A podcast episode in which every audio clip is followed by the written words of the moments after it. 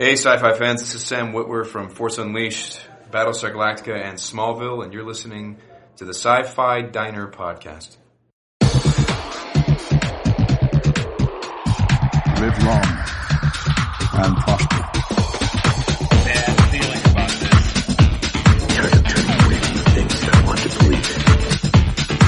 This is going to get pretty interesting. Define interesting. Oh God, oh God, we're all gonna die?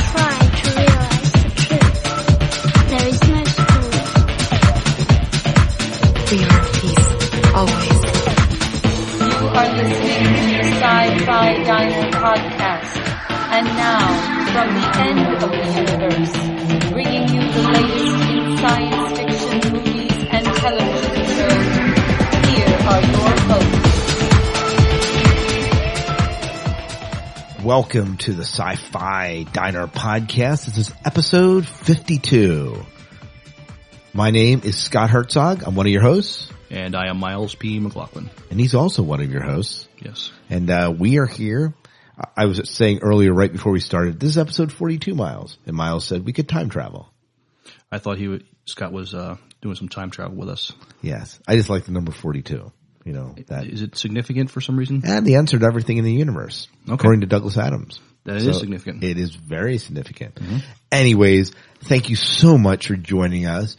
Um, we got a lot of great stuff on the docket for tonight. If you want to leave feedback or just call in and let us know what you're thinking in the sci-fi world, the stuff that you're watching, we want to hear from you. You can call in and and leave a message for us at 1-888-508-4343 and we'll play it on the show just like we did last time and we have some emails we're going to read tonight and so we really want to get your participation in the show as well as our input into what we're watching and what we're thinking. Now Miles, you watched a good movie this week or an interesting movie, right? Interesting, entertaining. I don't know if we call it good, but uh, Okay, and what was it? it was Zombieland. Zombieland. Tell me about Zombieland since I probably will never watch it. Okay. It uh, stars uh, Woody Harrelson. Oh, and he's the guy from 2012. He was in that. He's a he's a crazy he's like crazy radio announcer now. Oh, anyways, okay, well- anyways, Well, like any zombie movie, it's a po- sort of a post-apocalyptic thing. A virus happens and much of humanity has become zo- zombies and those that are left are just trying to survive. And this, uh, uh, kid uh, meets up with, um, uh, Woody Harrelson and, um, they're basically fighting to survive. But, um, zombie movies are never meant to be taken too seriously. A lot, lot of humor and I I think um, I agree with uh, Mary uh, Televixen from a DVD Geeks. This he was made for this role. Um, Okay. Um, they just call him Tallahassee, and uh, just a very flamboyant guy. Um, uh, wanting to kill zombies, and uh, just wanted to get a Twinkie. Um, try, you know, I mean, who doesn't? well, it, it was it was very you know it took a long time. He just wanted to get his Twinkies, and um, it seemed to be part of the story. But uh, great movie just for you know for laughs. It is a zombie movie, a little bit of gore, so um, not necessarily for the kids, but um, if you're into zombie movies and you need a good laugh, um, I recommend it. Yeah, the things you'll do for Twinkie, Miles. Yes. Yes. Well, good. Well, that's awesome. I just I'm almost finished with Farscape season one. That's what I'm watching. Okay. So that's been kind of cool. And I began watching The Dark Crystal. Okay. I never. I never, never saw it. So I'm just going back. I got about partway through it and then got distracted. So it's not that, it's not holding my attention miles very well, that's for sure.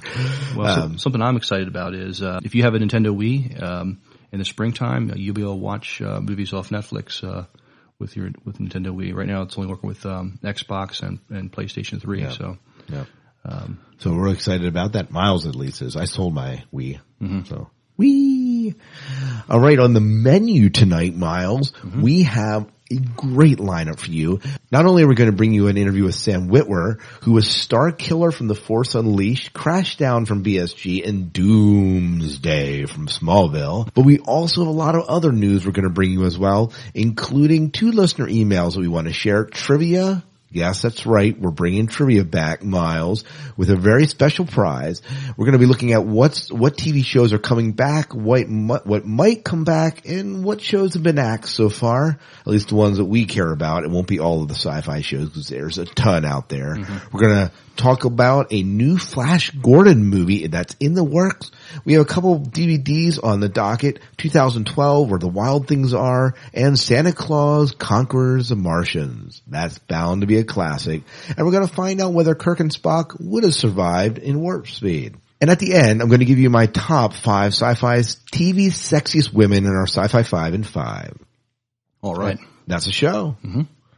So, so something to look forward to. Okay, just a little bit of show news before we get into everything. Miles, why don't you start us out here? Yes, uh, listeners, uh, you would do us a tremendous favor if you could leave us a review would? on iTunes. Uh, Yes. Please give us those five star reviews. It just gives us that visibility and um, it just spreads the word. So It does. It shares the love. It shares the love. We would love to have you do that. There are other ways you can support us. If you want to find out where to do that, you can click on the sh- link in the show notes, but it's the sci-fi diner podcast.com and there's a backslash donate. You don't have to donate, but there's other ways you can support us that are listed there. And, uh, and we would love to have you support us in a couple, in many different ways. And some of it's just participating, calling in and letting us know that you're there. Love to hear from you guys. Yes, sure. Well, we're going to start out with some listener feedback before we get into the news of the show. This is one that actually came out before last show and I failed to mention it or failed to include it in our show 51. Um, and anyways, I, I, this is an email we got from Adam Shun. And Adam Shun said this, Scott, I just wanted to mention that you had forgotten a sci-fi classic that Jackie Haley was part of, and that was Damnation Alley from 1977. Who can forget carniv- carnivorous roaches?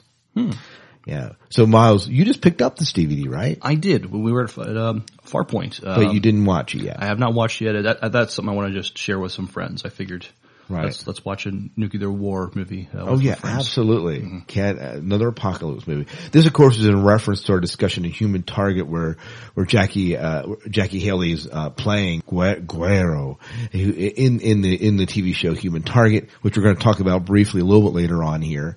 And uh, we had mentioned a bunch of things that he'd done, but that was not one of the sci-fi movies we mentioned because we were looking down through, I guess, the sci-fi stuff, and then just failed to mention it. But whatever. Thanks a lot, Adam, for pointing that out that we missed that, and uh, it is one that we should not have missed. We have another listener email. Uh, Miles, you want to read this one? Comes from JP Harvey.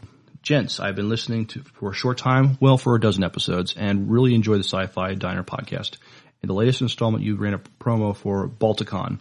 In it, it said that uh, Scott Sigler would be there. I'm checking with Scott and his business partner to see if anything's changed, but I'm pretty sure he's not attending this year unless a conflicting commitment has evaporated. He was a guest last year, and I suspect the good folks at Balticon might have sent you one of his promos from last year's con.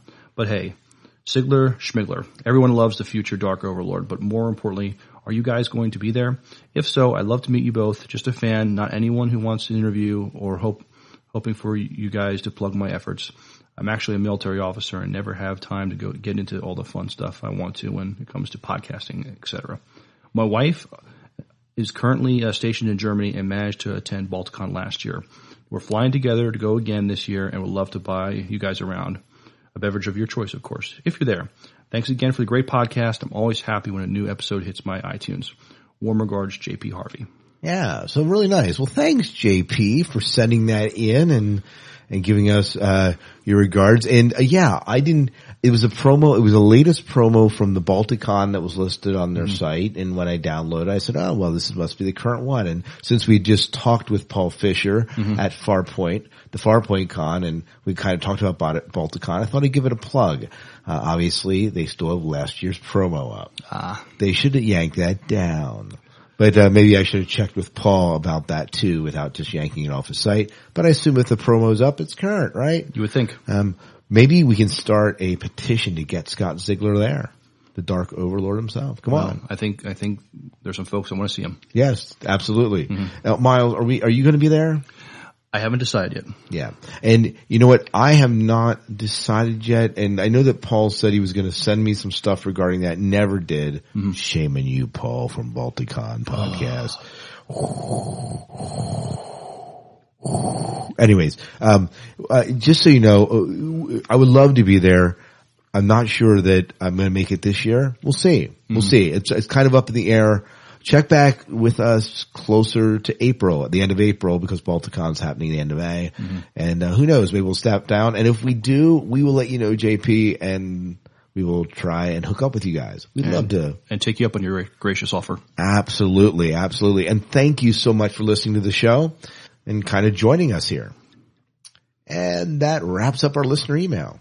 But we have another great segment here. Our trivia is back. We we put trivia on hold since December, right? We really, I guess we had a a David Mack trivia we ran for two weeks there in January, and uh, no one bid on it. I think well. maybe our trivia was too hard. I don't know. It could be. This one should not be hard. We should get tons of people on this trivia. Miles, take it away. Tell us first off, Miles, what can they win if they get this trivia right? Well, since we um, spoke with Sam Witwer at Farpoint, um, he, he uh, graciously donated a signed picture of himself.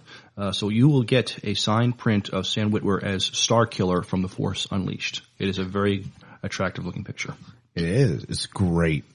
And uh, what is our question, Miles? Okay. Who was in charge of bringing down the deflector shield of the second Death Star? Come on, you Star Wars geeks out there. You know this answer. If you do know this answer, Miles, Yes. Well, please either uh, call us at 1-888-508-4343 or email us at sci-fi diner podcast at gmail.com or you could Twitter us at sci-fi, excuse me, diner. You, you could uh, direct message us there. Yes. And you- we are giving you two weeks to answer this question because it's such a delicious prize and it's well worth your effort. And we want to get as many people vying for this prize as possible, but uh, we'll give you two weeks to do it. And uh, because we're planning to do a show next week and the following week, so we'll give you the answer. We'll repeat this trivia in the next show, and then the show after that, we'll give away the prize. Excellent. So it's going to be good. It's going to be good. Make sure you go for it. Well, Miles, we are going to head into news, but before we do that, we want to play a promo from the Seeker Cast. Now, this is the Seeker Cast is one of the podcasts that Kevin Batchelder, who's we've had on the show, not mm-hmm. literally, but through voicemail, and who's contributed to the show. Mm-hmm. One of the shows that he runs off Legend of the Seeker. Now, you have not checked out Legend of the Seeker yet, have you? I have not. Uh, it's something that may end up on Netflix at one point or another. It just hasn't. He got me, Kevin Batchelder's to blame for Far, for Farscape, so he just has to deal with the fact that I'm watching that instead of Legend of the Seeker right now. Thanks for giving us this promo, and here it is. I'm Jen Geppinger. I'm Kevin Batchelder. And I'm Kurt Geppinger. And we are the Seekercast, a podcast for fans of the TV series Legend of the Seeker. We are a community-based podcast that works to keep you up to date on some of the best news, forum discussions, and interviews in the Seeker fandom. We also do a recap and in-depth discussion of each episode. I, I, I thought it was very rich, the story. I, I, I was afraid it was going to be a little trite, but this really played out to be a very powerful episode in my mind. The whole episode did kind of stay one step ahead. I, I felt like I kept having to catch up and try and figure out what was going on, which I like that. that it's not predictable, so that, that made me very happy the way it was done. and also, you know, correcting the mistake they made on the Sisters of the Light in season one. that was the only thing in season one that I cannot forget. It's okay though, because we're staying focused on the series, right, Kurt? So tune in to the Seekercast at theseekercast.com or subscribe through iTunes. Anyone else want to question my orders?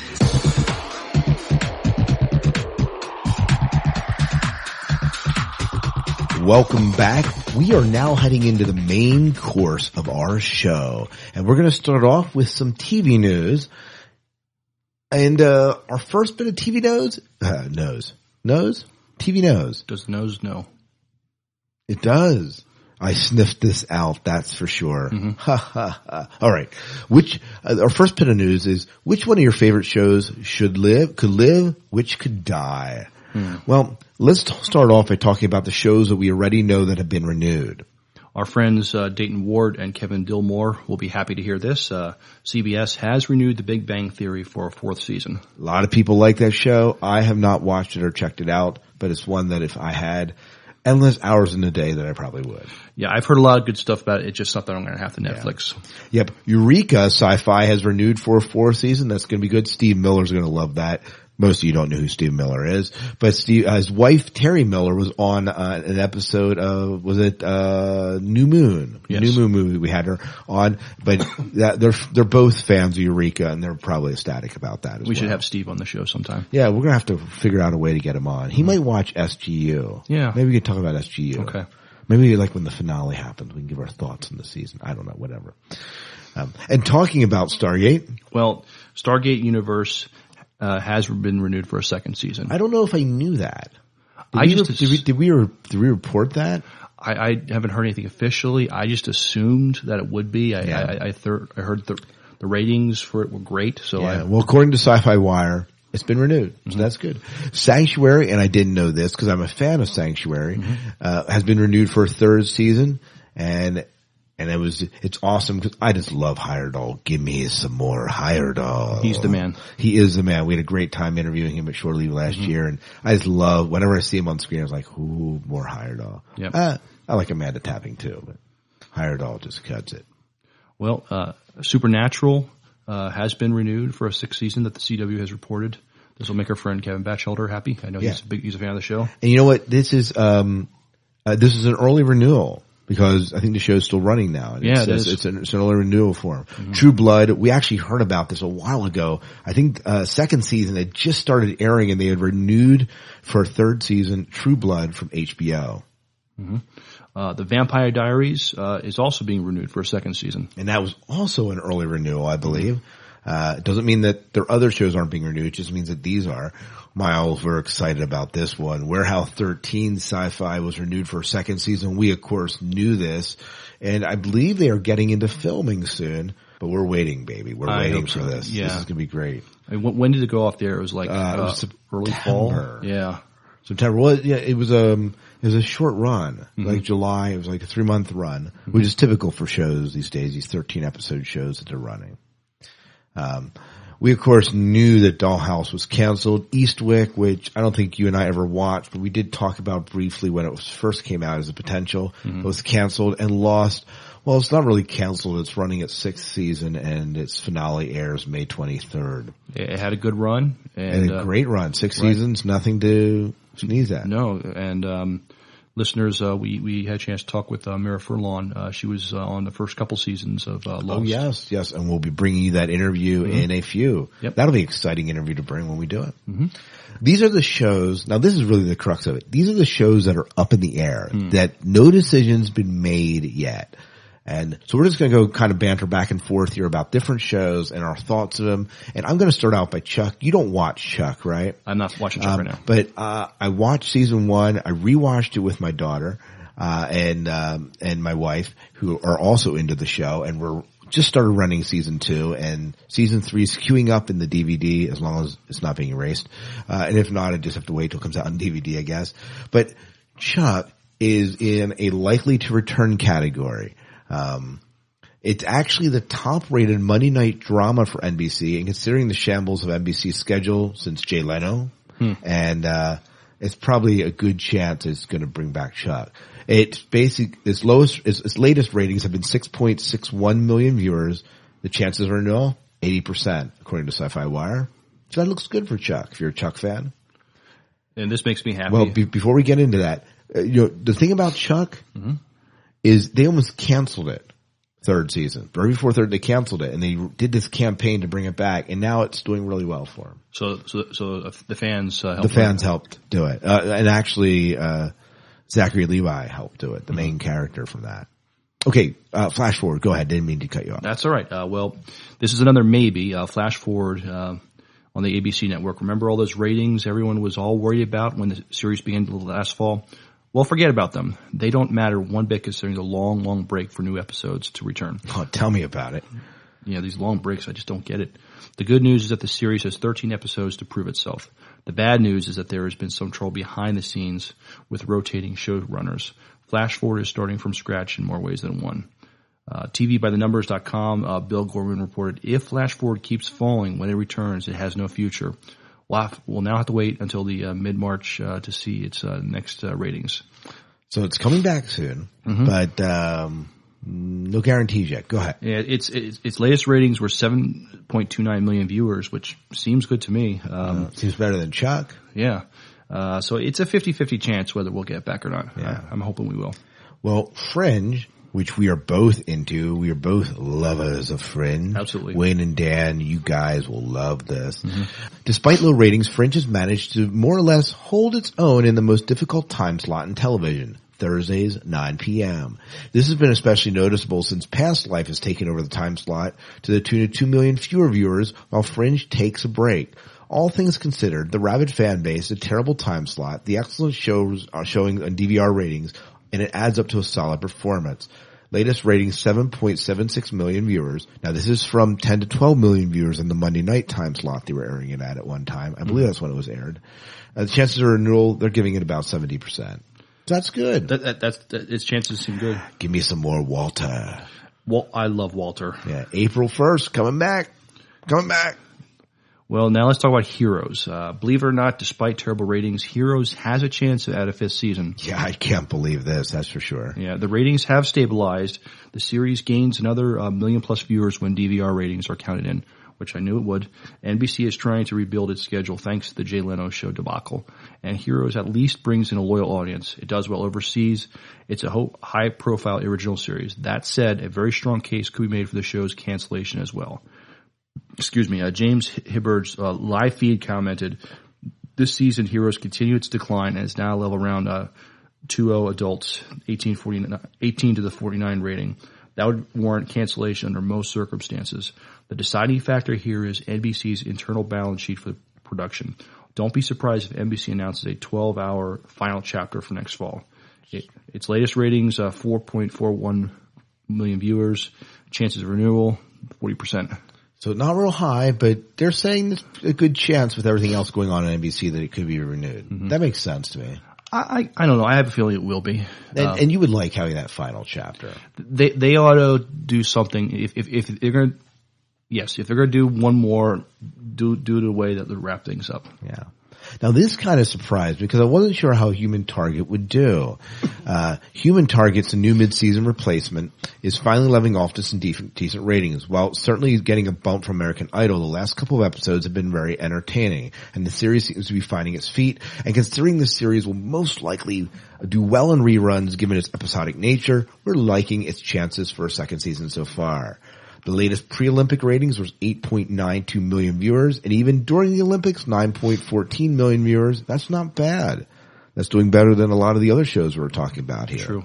So 45% chance of renewal. Hey, it's looking good. I watched the first three episodes, and for some reason, my DVR is no longer recording it. I gotta figure out what's going on. Hmm. I, I have not started watching it, but uh, it does interest me. Yep. Okay, well, let's talk about something that does interest you here. Uh, Smallville. When the CW moved Smallville from Thursdays to Fridays, it looked like it could be the end of this reliable performer. Certainly Smallville didn't seem qu- quite seem to fit with the younger uh, skewing shows the network was banking on, such as the Vampire Diaries. Then something strange and wonderful happened. Apparently, apparently the fans weren't ready to let Smallville die. The producers are still doing fine creative work, and the series had finally given the CW some ratings on Friday nights. While Smallville didn't get an early pickup like Vampire Diaries or Supernatural, it's looking very good for a 10th season with Super Clark and his friends. And by the way, don't be surprised if it does another season and we see one or two additional Smallville movies along the lines of Absolute Justice. Lowest ratings, uh, 2.48 million viewers, chances of renewal, 90%. That's high. Extremely high. I, I wasn't sure we'd get that. I, I think they turned things around this season. I mean, I just, do. And I, and I, and I agree that I would love to see another Absolute Justice movie. That was just great. I would too. I mean, a live action. I mean, it, the last one was very good. So Yeah. Well, let's round out our uh, things that we're watching and their chances of no with V. These beautiful alien invaders are in the same boat as Flash Forwarders. The series returns on March 30th and it's airing after Lost in a 10 p.m. time slot, which is a good thing. With Lost in its final season, V is likely to grab a few viewers, which could help its bottom line. But V is pretty much starting over and will only have eight episodes to get you caught up on the revolution. Latest ratings were 9.20 uh, million viewers. That was back in December, early December. Chance of renewal, 60%. Hmm. So better than Flash Forward. We'll see how it all transpires. I loved V. I can't wait for it to come back. I will be watching. If anybody subscribes to TV Guide, they did a nice little um, little article on V. Oh, really? Yes. Re- recently? Just just the last episode, yeah. Oh, awesome. There you go. That, that works. Let's move in. Oh, that's it for TV. Anything else about TV you want to talk about? I, I think we covered it well. Yeah, yeah. Nothing much I'm watching. You're watching Caprica. That's on. Mhm. Uh, I didn't watch it. Last two episodes good? Very good. Okay, great. Don't tell me about it. I gotta watch it. I'm behind. Let's talk about movie news. Well, there's really no current movies we're watching because the current movies suck right now. Yep. Yep. I'm not watching anything in the movie theater. Uh, we do have one up and coming movie that I thought was noteworthy that we kind of included in our show notes. Miles, let's not read the whole thing, but at least take us away and give us an introduction to what this movie is about. Now, before we do this, yes, did you see the TV series Flash Um, no, I did not. with not. Whitney from Smallville? Smallville. Um, Short lived, very terribly done. Yeah, I, I what, what, I- what little I saw of it didn't appeal to me at all. Yeah. Well, now we have, and is that based, that's based on Flash Gordon, right? Flash Gordon, yeah. That was, Mhm. that was. So it was terrible. They don't even mention it here because it was so terrible, Mhm. probably. But, uh, go ahead. Well, if you're a Flash Gordon fan, this may interest you. Uh, there's a new Flash Gordon movie in the works, uh, but uh, no Queen, no camp, but in 3D. Of course. hmm It's a movie that there's no way a remake or a reimagining or a reboot of the 80s version or the serial version, Eisner told Sci-Fi Wire. And this is, uh, director Breck Eisner, by the way. Yes. It is not camp in any way. We're going back to the original Alex Raymond comic strip strips. And imagine if you were living today, what would these strips look be like? So that, that could that could be interesting. Yeah. Well, they're kind of taking away all the early TV serial, the, the, the movie serials that they had, Mhm. um, and all the reincarnations of it. And, uh, and they're, they're saying that he wants to push it in, into 3D. That, that'll be good. That'll be good. So I, I may check this out when it comes out. Yeah. And Eisner, of course, is doing the new sci-fi horror movie, The Crazies, which I believe is out this week or Yeah. Mm-hmm. the end of this week. So that'll be kind of cool. Uh, cost, they're saying it's a primary obstacle, but, uh, he, he's a Flash Gordon fan. So let's go. Did you ever watch any of the old Flash Gordon movies? Um, I did. I um, Did I, you like them? Yeah, I'm- I, I still I have one on DVD. I, I we have the '80s version. I enjoyed it for. I mean, as a kid, I thought it was the greatest thing in the world. And, Oh, absolutely. But now it's like it's kind of nostalgic, you know, Right, watching right. it. But uh, um, I've seen a couple of the uh the, the 1930s versions with Buster Crabbe. It's uh interesting to see what sci-fi was liked or thought Right. of back then. Right, right. I haven't watched anything except for the sci-fi series that was on two years ago. Okay. Yeah. That was about it. Mhm. Well, that's it for TV news. Let the TV news. Let's that's it. That's it for movie news. Let's move into DVD news and let's start by talking about 2012. 2012 is now out in DVD. That that was a movie, of course, you remember in November where the world was destroyed. Uh, John Cusack, um, Danny Glover, Woody Harrelson was in that, and you can own this DVD for fifteen ninety nine. I believe it's out today. Actually, Okay. uh, I might be wrong. It might be out next week. But if you want to watch Roland Emmerich uh, destroy the world again, this is a movie that you want to do it because the effects are absolutely incredible. Not great in the dialogue department, mind you, but the effects are pretty incredible. Um, and it's well worth it. Uh, and for 15 bucks, that's not a bad price to own a, a DVD and to Nope. watch this movie. Of course, you can always rent it if you have Netflix as well, but 2012 is out there. And if you want to, you know, watch a movie with near misses and hair-raising plot lines, you know, the Vatican being torn apart and the White House, house being blown up again, destroyed. Hey, this is a movie for you. I haven't seen it yet, but uh, I, I plan on renting it. Uh, you should rent it. Definitely rent it. All right. Well, next on for DVD news, uh, where the wild things are, uh, the Forrest uh, Whitaker novel. Um, so, um, No, he's in it.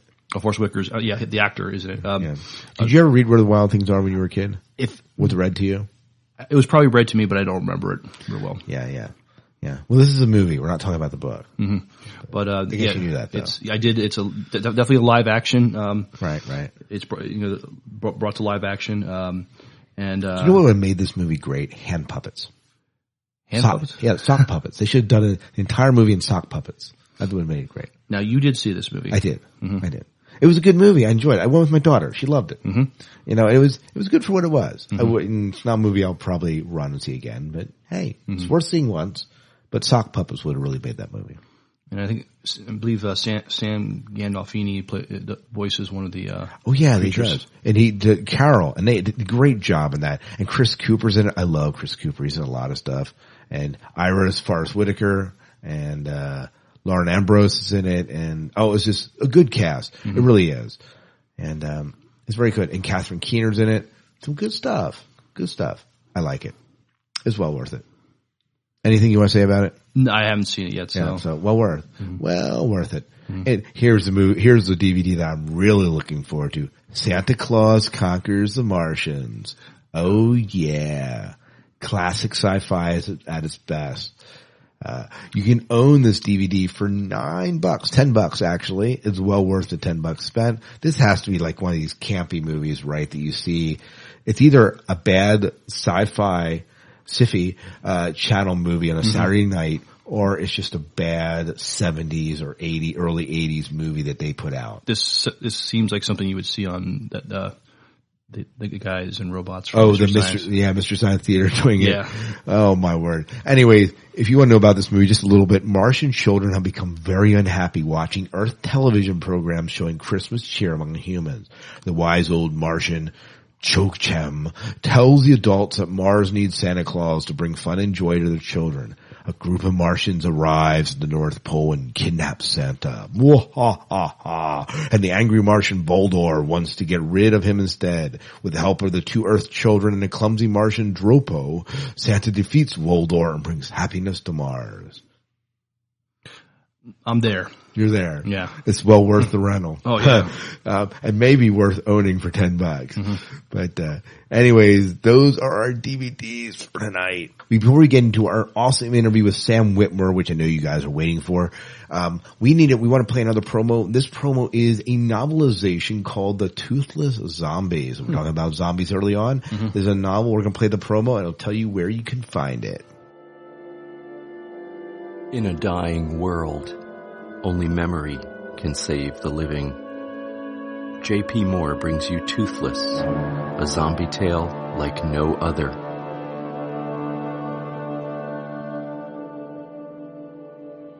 France, 1180 AD. In life, he was Martin, a failed Templar knight, a father, a husband.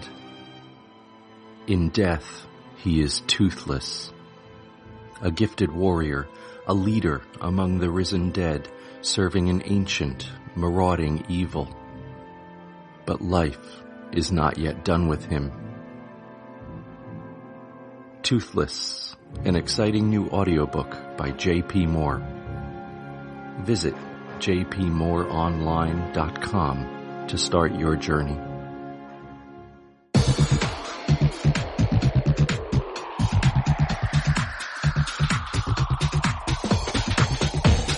Welcome back to the podcast. We have an awesome interview with with Sam Witwer in store for you. Mm-hmm. Now, Miles, we had a great time interviewing this guy. Yes, and we almost didn't get the chance to do it too. It was uh, No, it was- last minute on the fly. Yeah, I know. When I emailed the convention, uh, you know, they, the, you know, I emailed Betsy from Farpoint. She said, "Oh, well, uh, they, I checked and they said we can't do it."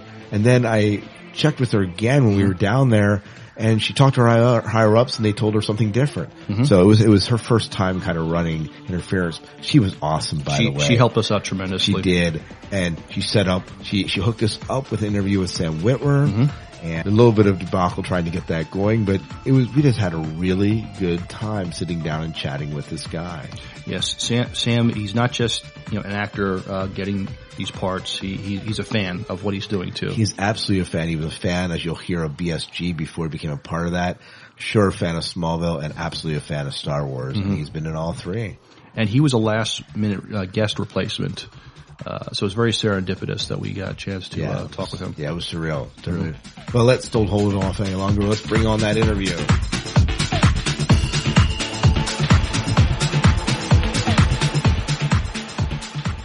There once was a monster, and the monster dreamed that it was a man. It loved everything about being a man. It was a beautiful dream, but this dream is doomed to end.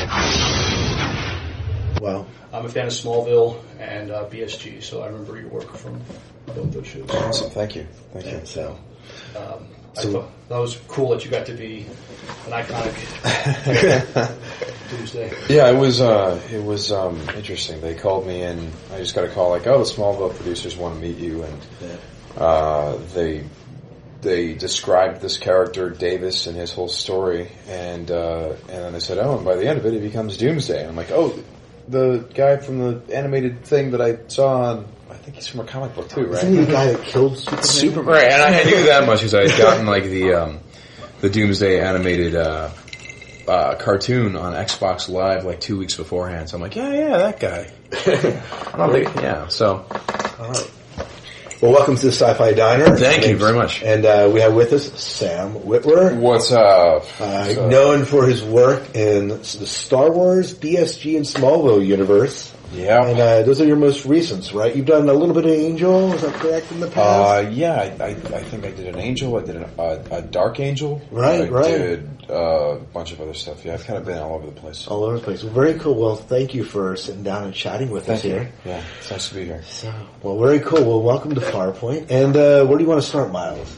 Um, how often do you uh, how often do you do the conventions right now? Um, mm, really, it's uh, not that often. I think this might be my third or 4th I think. Um, but uh, it's I, it's really um, it's when uh, you know it, it's when it's when work calms down just a little bit, and I've got a couple weeks. If there's a convention that falls in there, I'm, I'm more than happy to do it. Because this is last minute, right? Yeah, very very last minute. Yeah, You found out one week ago. It's like, oh, yeah. Oh, sorry about that. That's all right. Turn that off. Um, but yeah, it's it's uh you know it's a, it's around work and uh, uh, even even this was a couple close calls, but we're we're totally fine.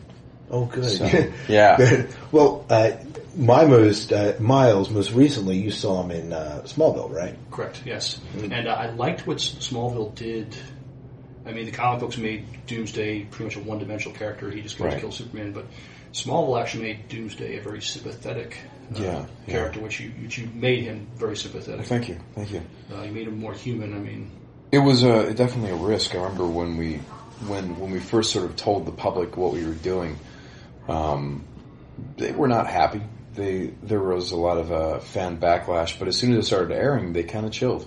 They kind of calmed down and got on board, which is which was really nice. That was really nice, and, and we kind of knew that was going to happen. I mean, whenever you're going to change something or add something, you know, there's a bunch of people who are probably rightfully concerned that you're going to do a bad job, that you're going to ruin something, you're going to, you know, break it. But uh, but in this case, they they got on board and agreed with what I what what we did. So that was that was really nice. I, I think in, in that case they, they improved upon the uh, the character. I hope so. Yeah. I hope so. I mean, I, I always looked at it like the Davis part of uh, Doomsday was just camouflage, and so it was the story of this sort of garment that Doomsday wears, and, and the camouflage began to, to believe in itself, and so it's the sad story there. It's a tragic story. Yeah, yeah, yeah, exactly. Like I, I'm not sure that Doomsday himself um, has the, you know a lot of that humanity inside him. I think it's it's. I, I looked at it as like it was a shell, you Mhm. know, that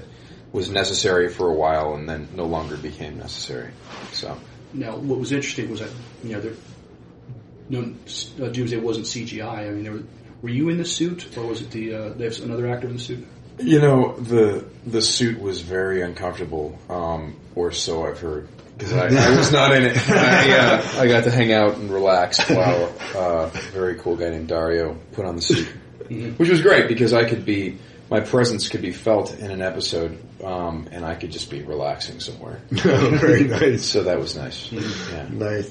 Well, now is, is that because, or was it because uh, you've done stunts before? I, had, Yeah. I saw you were credited Crash, right? Yeah, uh, yeah. The, I think it was mostly because uh, I am not six five and super, you know, as wide as I am tall. Uh, they because Tom is six four, I'm six one, and uh, I'm used to being one of the taller guys on the set, but uh, not on Smallville. On Smallville, they're all giants, uh, so you know they they. I just wasn't big enough, and but also I, I actually told them I'm like I, I'm not. I don't know that I want to do too many prosthetics on this. um, and they were they were cool about that. Um, but I simply, if you had me in the suit, it, I, it just wouldn't have looked right against uh, Tom. You It wouldn't have been imposing.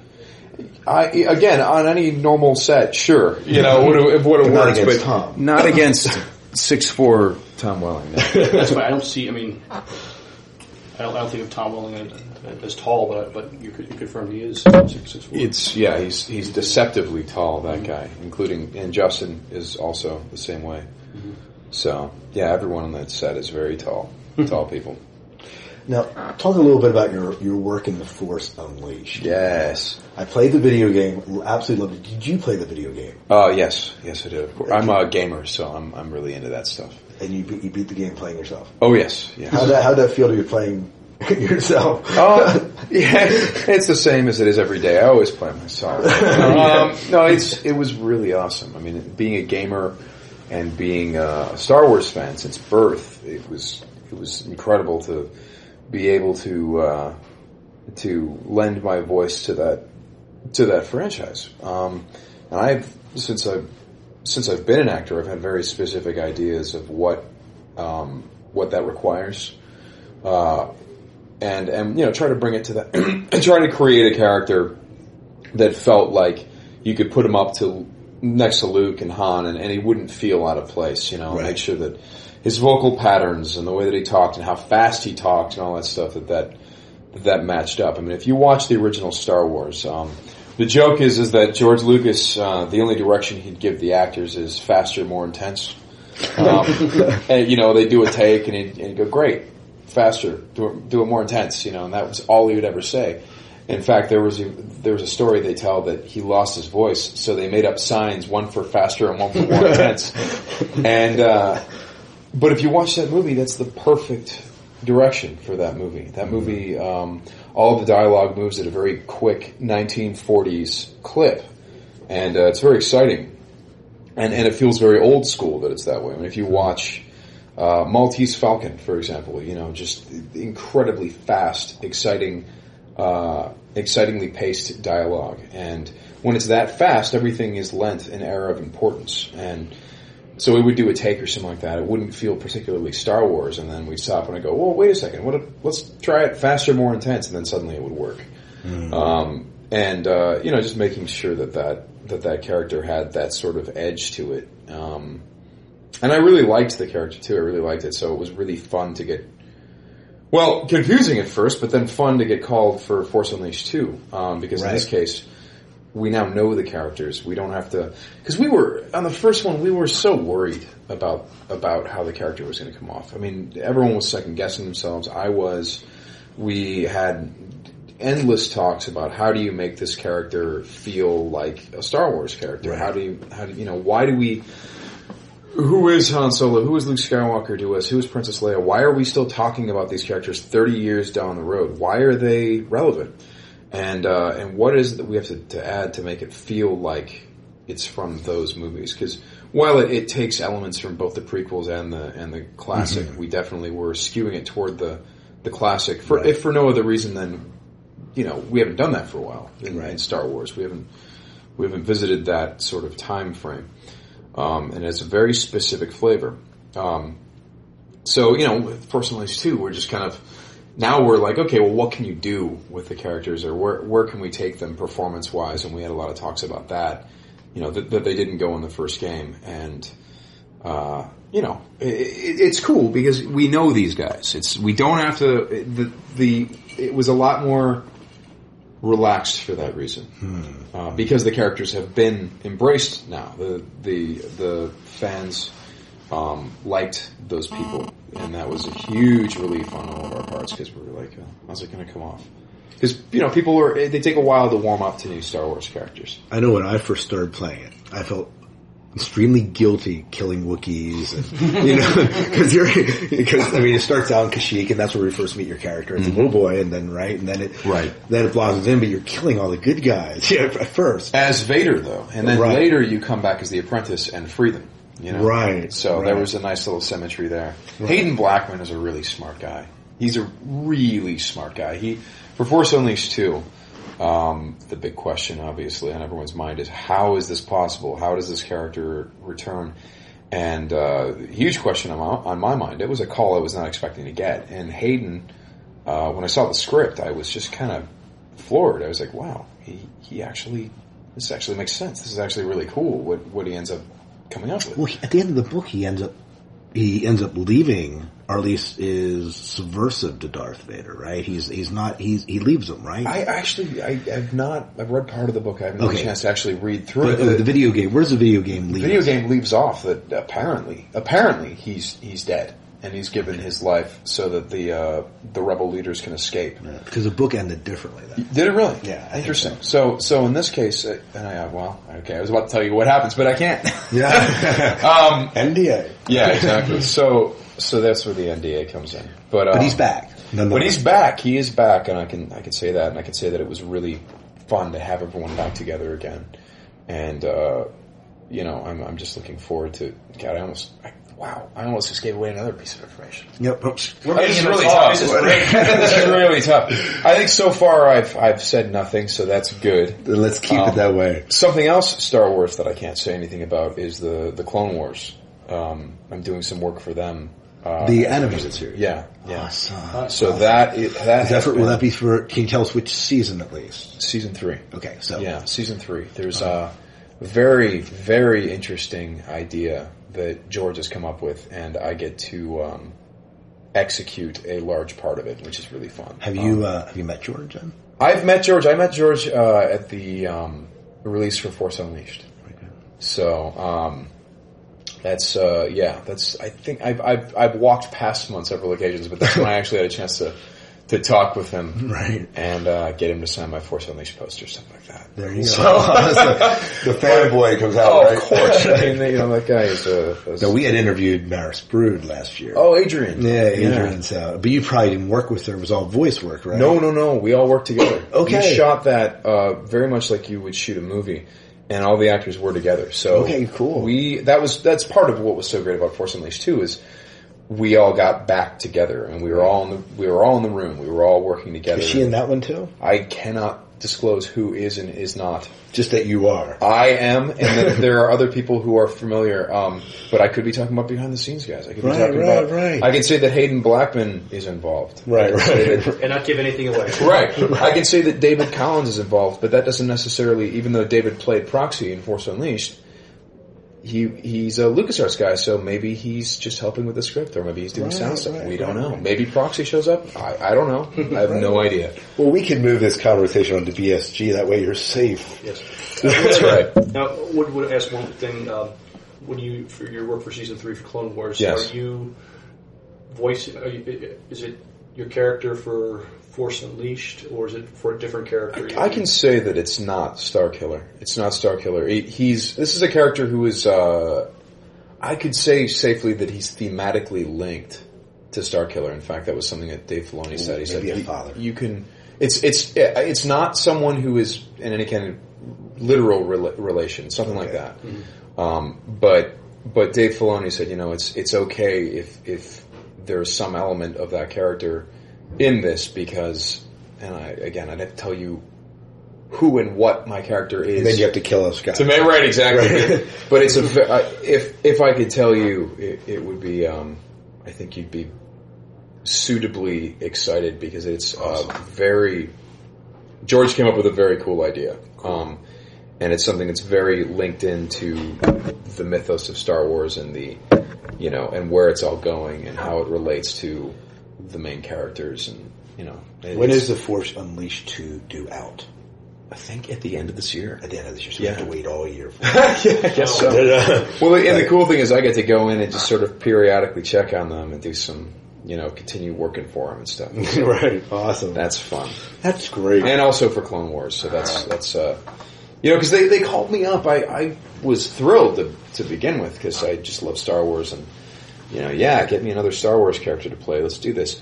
Um, and it wasn't until a, a little bit later that that I was informed, and I guess maybe I wasn't. Maybe this information missed me somehow, but that, that the character didn't just show up once; he showed up.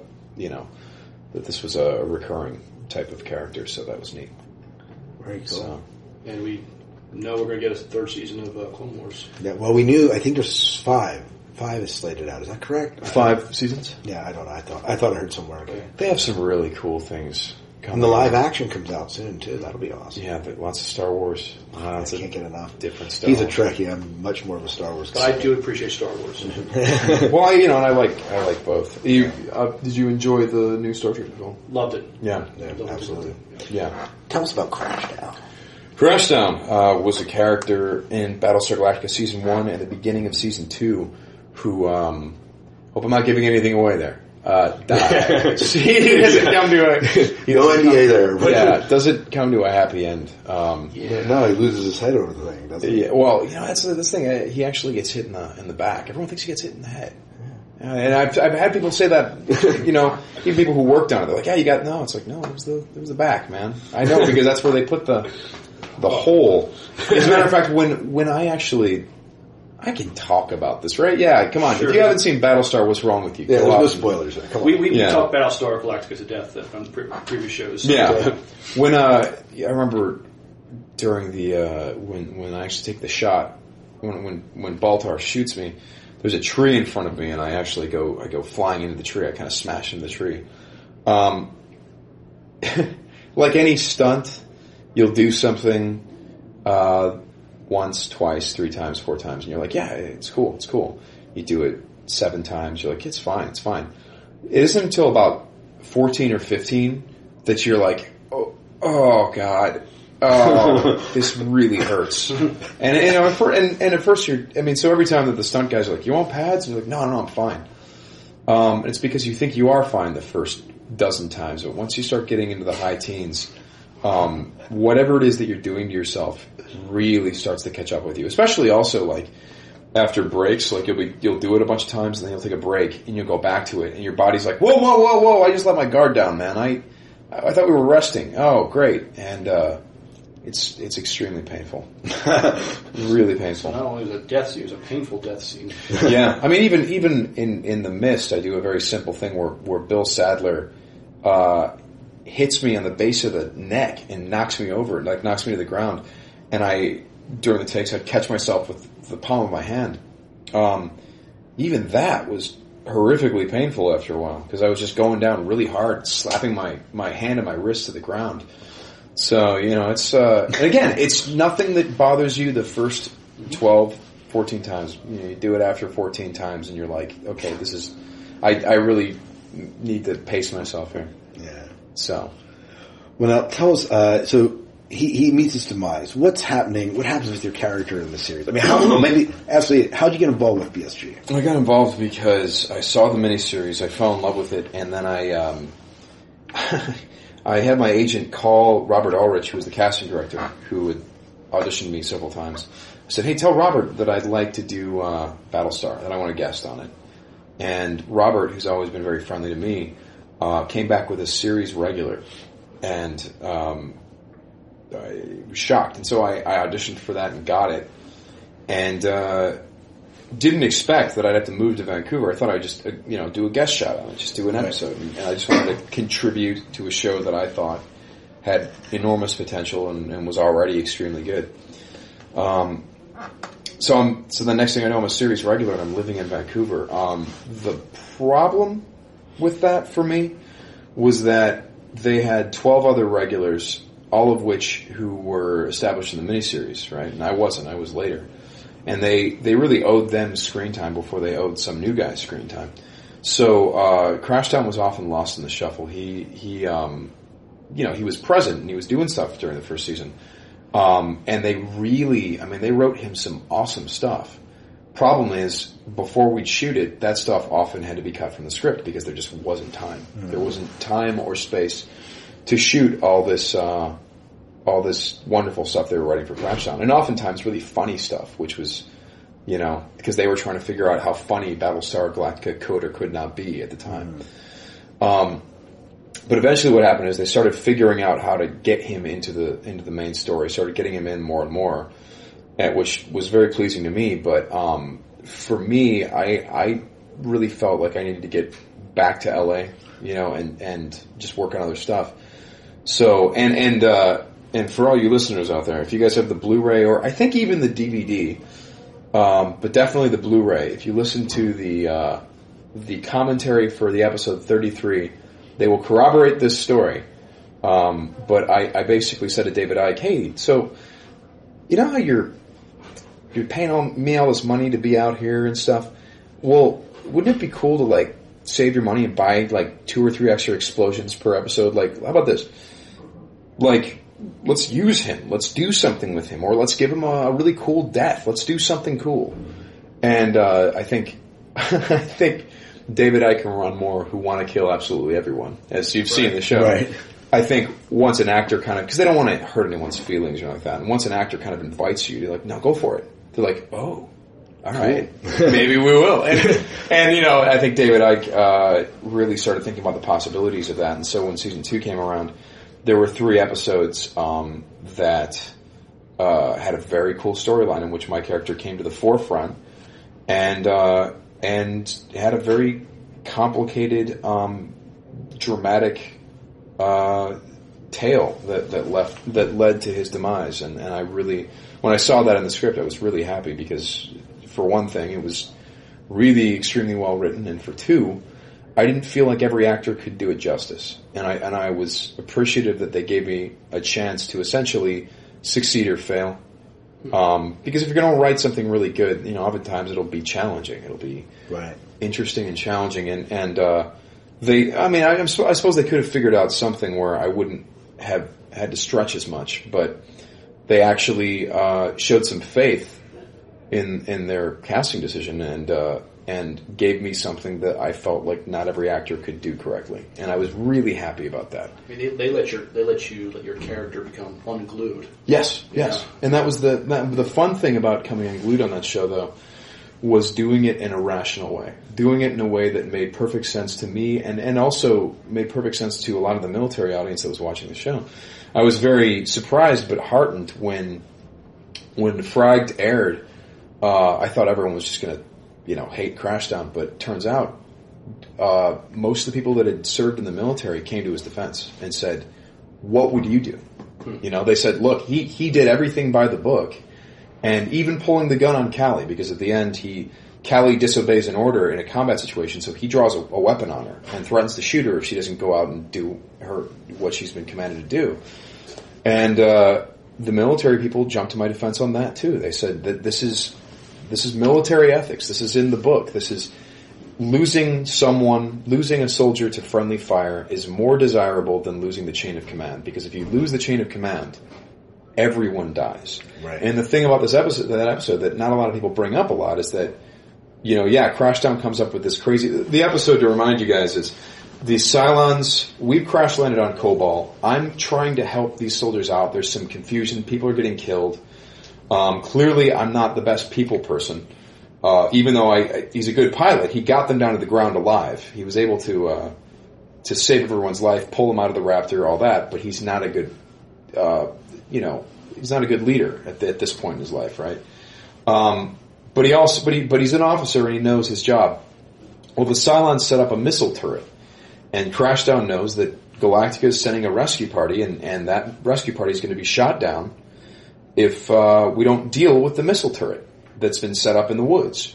So I'm concocting this plan about, and we're totally ill-equipped. We have maybe like two rifles and some handguns, um, and there's several Cylon Centurions out there. So the odds are not in our favor. We're probably all going to die. But but my argument is, what what are we going to do? What's what what um what is our, what is the alternative? And, and everyone forgets that while the chief is the voice of reason in the episode, and the chief goes, "No, let's let's not do this. It's a bad idea. It's a bad idea." He never offers an alternative. No one does. No one comes up with a better idea, and so Crashdown goes, "Well, then here we go. We have to attack the site." And then you know, and then people say, "Oh, but you know, what about when the chief says attack?" There's a there's a radar dish that can be taken out. Uh, and the thing that people forget is Crashdown got faulty intelligence on that. Baltar lied about uh, the Cylons that were protecting that dish. So what I loved about the episode is there was an opportunity for both sides to be right. There was an opportunity for Crashdown to be fairly rational while at the same time emotionally coming unglued. Um, And the log line for the episode was, "Oh, Crashdown goes crazy," but I was like, "No, I'm not. I'm not going to play it like you're not going to spray me down with sweat, and Mhm. I'll be gritting my teeth throughout the whole episode." I mean, that's we've seen that a million times. We've Right. seen what we haven't seen is a story about a guy who almost gets everyone killed because he cares too much. We haven't seen that quite uh, that much. I mean, we've seen you know it, we've we've seen crazy leader gets everyone killed. It's not interesting. Yeah. You know. I appreciate that. Well, thank well, thank you so much for sitting with us and talking with us a little bit. Yeah.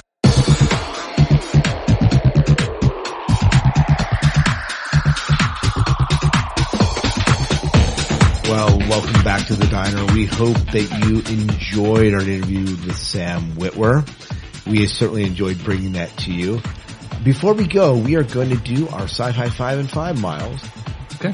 And uh, just so you know, listeners, if you have your sci-fi five and five, we would love to have it. We'll play it on the show. We've done that in the past. Heck, you can email them to us, and we'll read them on the show as well. Of your top five, anything in sci-fi. It could be top five, or it could be the worst five as well. It doesn't have to be just everything good. Be creative. Yeah. So my creativity tonight brought me to uh, the sexiest women in sci-fi television, and this is according to moi, to me. So Miles has a different list. He can share that later on, but this is my list. Okay. And I actually cheated. I brought in six instead of five. Is that going to be okay, Miles? I can live with that. You can let it slide. At number six, I put in Allison Mack.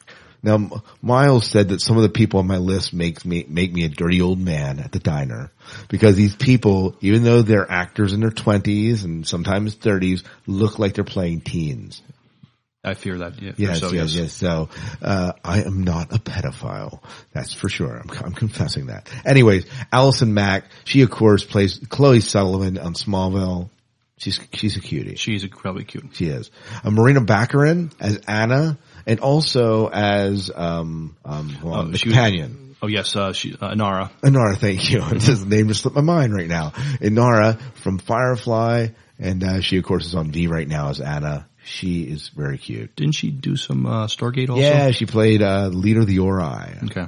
Yeah, the leader of the Ori. Summer Glau from Dollhouse, Terminator Salvation, Firefly, 4400. A bunch of good shows right there, and she is she's she has an interesting cuteness about her. She does. She would be on my list. She's not your classic beauty, but she there's just something about her. She has that undefined thing. that undefined beauty. Wow.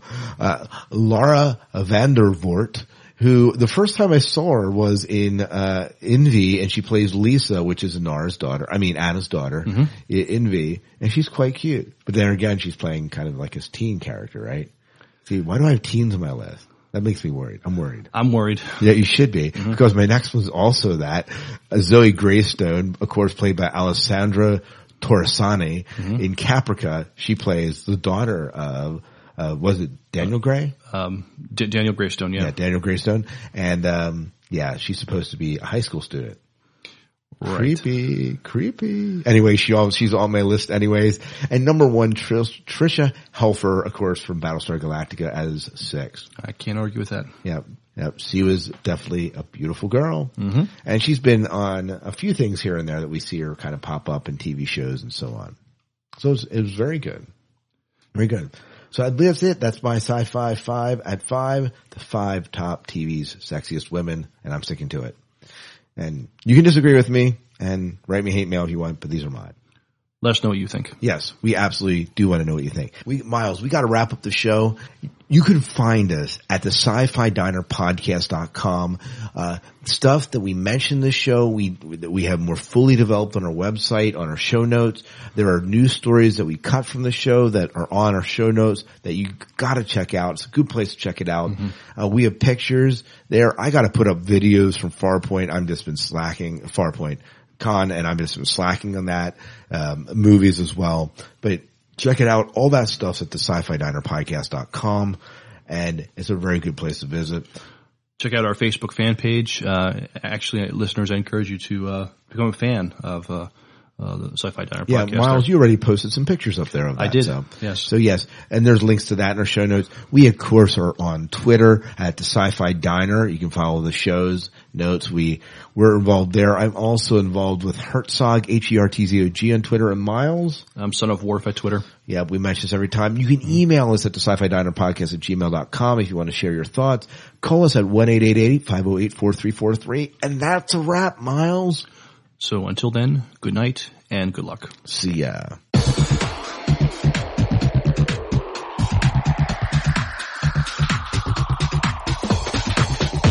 Hey, sci-fi fans, this is Sam Witwer from. What am I from?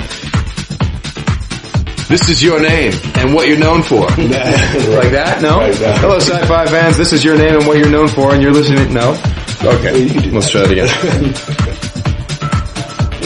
Emperor. You're listening to the Sci-Fi Dinner Podcast. Diner. Eat it.